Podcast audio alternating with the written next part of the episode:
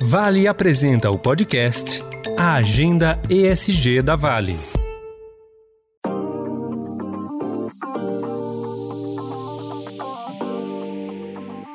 O setor de mineração é muito importante tanto para a economia quanto para o bem-estar social. Aqui no Brasil, representa 2,5% do PIB e tem também uma participação significativa nas exportações.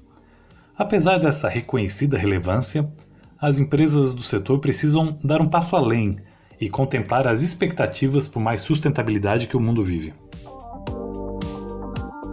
A Vale já tem uma série de ações concretas em andamento nos três pilares que compõem a sigla ESG: ambiental, social e governança. É sobre essas iniciativas que vamos conversar neste podcast, parceria do Estadão Blue Studio com a maior mineradora brasileira. Eu sou o jornalista Maurício Oliveira e meu convidado é Hugo Barreto, diretor de Sustentabilidade e Investimento Social da Vale. Hugo, muito obrigado pela presença aqui conosco. A minha primeira pergunta é sobre a COP26, a Conferência das Nações Unidas sobre Mudança do Clima, um evento que foi muito aguardado e sobre o qual havia grande expectativa de decisões importantes para o futuro da humanidade. Que balanço você faz da COP, Hugo? Obrigado, Maurício, pela oportunidade de estar aqui com você e com todos os ouvintes do Estadão Blue Studio e leitores do Estadão.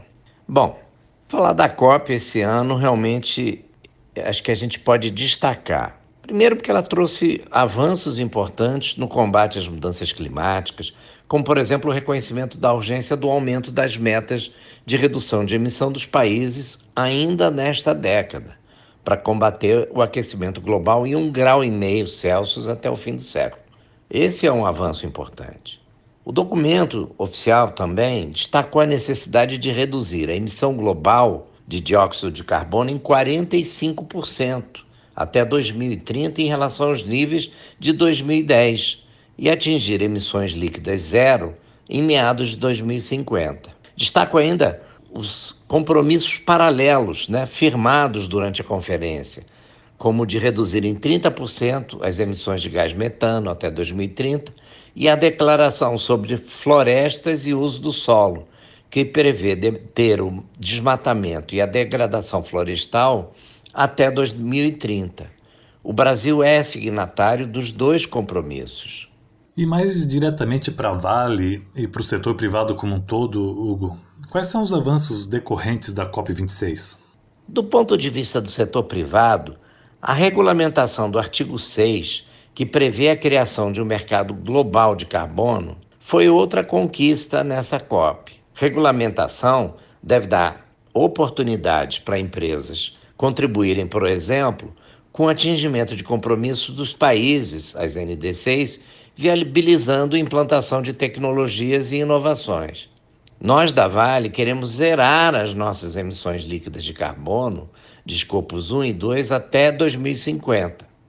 Essa meta está apoiada em dois eixos: redução de emissões por meio de soluções tecnológicas e remoção e posterior compensação das emissões residuais, inclusive via soluções baseadas na natureza. Para isso, os mercados de carbono terão um papel importante para viabilizar a emissão zero em 2050, através da compra e venda de créditos de carbono qualificados e de alta integridade, para compensar as emissões residuais que não poderão ser abatidas por meio de soluções tecnológicas. Por fim, gostaria de destacar como um ponto alto a participação do setor privado na COP26. Foram anunciadas muitas iniciativas importantes né, se chamou Breakthrough, com metas de 2030 para energia, siderurgia, transporte, hidrogênio e agricultura. A Vale aderiu à Mission Possible Partnership, que reúne mineradoras e siderúrgicas do mundo todo, com o objetivo de buscar soluções conjuntas de descarbonização do setor. A Vale está muito engajada nas questões de sustentabilidade, né, Hugo? Como você mencionou, recentemente a empresa anunciou a meta de zerar as emissões de carbono até 2050. Quais são as principais ações e projetos já definidos para que a Vale consiga cumprir essa meta? Obrigado pela pergunta, Maurício. Nós sabemos que o setor de mineração é essencial para o desenvolvimento econômico e o bem-estar do país e do mundo. No Brasil, a mineração representa 2,5% do PIB nacional e contribui decisivamente para a balança comercial do país. Em 2020, por exemplo, representamos 12% das exportações brasileiras, 23 bilhões de dólares, ficando atrás apenas do petróleo. No entanto, a mineração e a siderurgia mundial são responsáveis por cerca de 15% das emissões de carbono globais. É de fato um grande desafio e por isso nós somos totalmente focados e dedicados em enfrentá-lo. A Vale quer zerar suas emissões líquidas de carbono escopos 1 e 2 até 2050. E essa meta está apoiada em dois eixos: redução de emissões por meio de soluções tecnológicas e remoção e posterior compensação das emissões residuais, inclusive via soluções baseadas na natureza. Isso quer dizer que a empresa vai reduzir e compensar todas as emissões de carbono que não podem ser evitadas, com o objetivo de contribuir para a construção de um mundo mais sustentável para as gerações futuras. A Vale quer reduzir em 33% as emissões de carbono diretas e indiretas até 2030.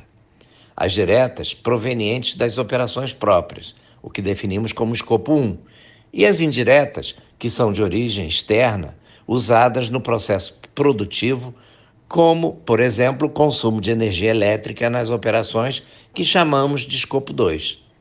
Também queremos reduzir em 15% as emissões de nossa cadeia de valor, o chamado escopo 3, até 2035. E para atingir o objetivo desse escopo 3, que é desafiador, a ideia é incentivar clientes e fornecedores na mesma direção. Para isso, a Vale conta com um portfólio de produtos de alta qualidade e tecnologias inovadoras para fornecer soluções que levem efetivamente à redução dessas emissões. Novas tecnologias certamente serão muito importantes nesse caminho. Você pode dar alguns exemplos, Hugo, de inovações recentes que a Vale já colocou em prática e contribuem para reduzir o impacto de suas operações? Para olhar soluções de PD que reduzam a nossa pegada no escopo 1, criamos o programa Power Shift, que tem como objetivo estudar e implementar novas tecnologias que ajudem a Vale a substituir o uso de combustíveis fósseis por fontes renováveis em sua matriz energética. Por meio do Power Shift, Maurício, estamos testando 40 veículos elétricos em nossas minas subterrâneas no Canadá e uma locomotiva elétrica de pátio aqui em Vitória, no Espírito Santo. A gente está fazendo também parcerias com os nossos principais pares no setor para encontrar soluções comuns que nos ajudem a reduzir as emissões de escopo 1.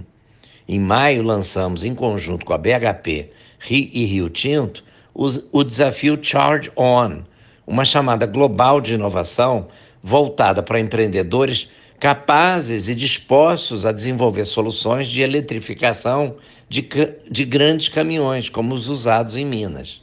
Você acabou de tocar no ponto crucial, né, quando se fala em sustentabilidade, que é o fomento a modalidades renováveis de geração de energia. Quais são os avanços da Vale nesse tema?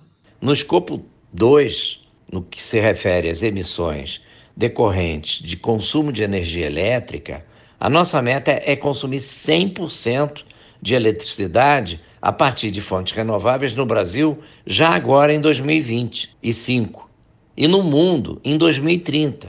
E também pretendemos incentivar a eficiência energética em nossas operações, num processo contínuo de aprimoramento. Aproximadamente 90% de nosso consumo de energia já é renovável, principalmente de usinas hidrelétricas.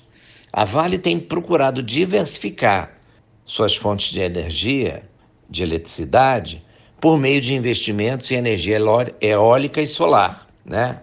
Já contamos com eletricidade fornecida por duas plantas eólicas localizadas no Ceará e na Bahia, e em parceria com a Aliança Energia, a Vale desenvolve ainda os projetos eólicos no Ceará e no Rio Grande do Norte. No ano passado, a empresa anunciou ainda o Sol do Cerrado, um dos maiores projetos de energia solar do país, com startup previsto para o segundo semestre de 22. Outro componente importante da estratégia da Vale em sustentabilidade são as metas de proteção e recuperação de florestas, né, Hugo? Você pode descrever para a gente em mais detalhes quais são essas metas? O segundo eixo da nossa estratégia para zerar nossas emissões em 2050 está em ações que levem em conta soluções baseadas na natureza. Isso porque reconhecemos que não temos condições de zerar as nossas emissões apenas com PID, pois somos uma indústria intensiva em carbono. Então, nós constituímos também uma meta florestal que prevê a recuperação e, e proteção de 500 mil hectares adicionais, além dos quase um milhão de hectares que a Vale já ajuda a proteger no mundo. Só aqui, na Floresta Nacional de Carajás, são cerca de 800 mil hectares. E desses 500 mil, nosso compromisso é de 100 mil hectares por vias de recuperação e regeneração florestal, pelo menos. A Vale tem apoiado também uma série de projetos na Amazônia, especialmente, que aliam a conservação da biodiversidade com o desenvolvimento econômico das comunidades. Afinal, a gente não pode esquecer que são mais de 25 milhões de pessoas que vivem na Amazônia Legal. Não? Você pode escrever alguns desses projetos, Hugo? Sim, claro, Maurício. Por exemplo, por meio do Fundo Vale, a gente vem promovendo impacto positivo socioambiental que fortalece uma economia sustentável e inclusiva. É isso que a gente tem buscado. Em 10 anos de atuação do fundo, foram gerados já mais de 161 milhões em aporte financeiro para 82 projetos localizados em 60 municípios amazônicos. Estes investimentos fomentaram 206 negócios de impacto socioambiental, beneficiando 5 mil produtores rurais e extrativistas e ajudando na proteção de 23 milhões de hectares. Outro exemplo é o ITV, Instituto Tecnológico Vale, né, mantido pela empresa em Belém do Pará, que conta atualmente com cerca de 40 pesquisadores nas áreas de geologia ambiental, biodiversidade, genômica, socioeconomia, tecnologias ambientais e ciências de dados além de 102 jovens pesquisadores que atuam no Instituto por meio de bolsas de pesquisa. Com investimentos de cerca de 408 milhões de reais desde 2010, o ITV vem demonstrando como a ciência, por exemplo, trabalha a serviço do desenvolvimento sustentável. Já são mais de 550 artigos científicos em parceria com universidades, centros de pesquisa e empresas das mais variadas áreas. Outra frente é o investimento na bioeconomia. A Vale e o ITV apoiam a cooperativa de coletores da Folha de Jabarandi no município de Paraupebas, no Pará.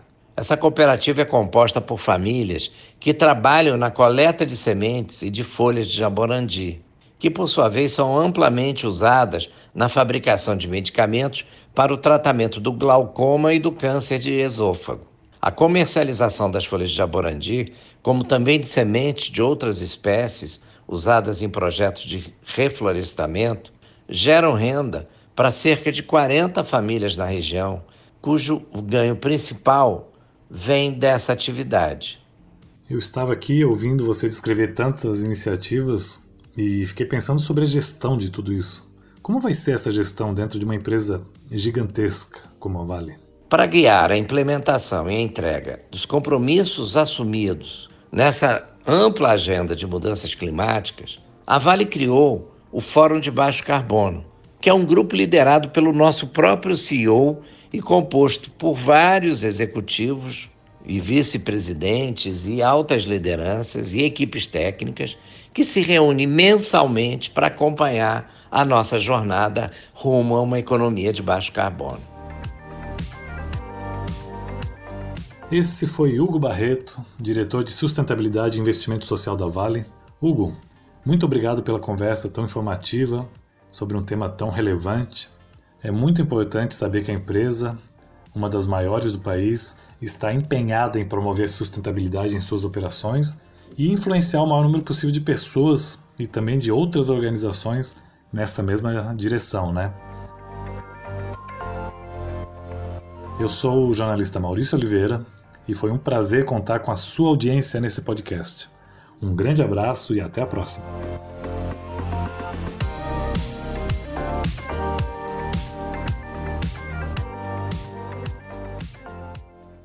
Estadão Notícias, podcast A Agenda ESG da Vale. Oferecimento Vale.